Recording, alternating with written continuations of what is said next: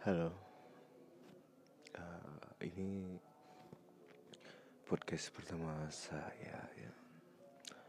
Uh, perkenalkan, saya adalah seorang mahasiswa uh, sebuah perguruan tinggi negeri di Yogyakarta.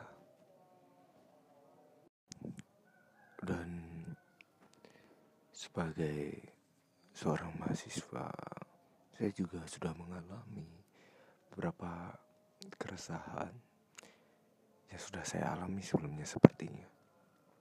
Ketika saya mencari perkuliahan, saya bingung mencari tempat di mana saya akan berkuliah dan setelah kuliah saya juga terpikir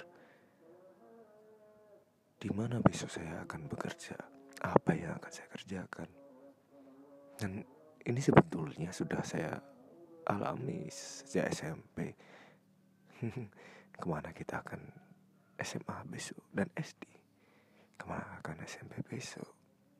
Ataukah sebenarnya hidup ini adalah sebuah siklus saja?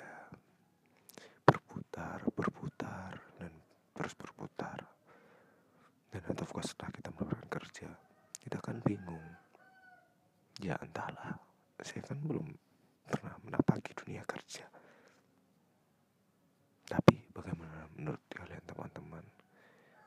sebenarnya hidup ini ada adalah sebuah siklus saja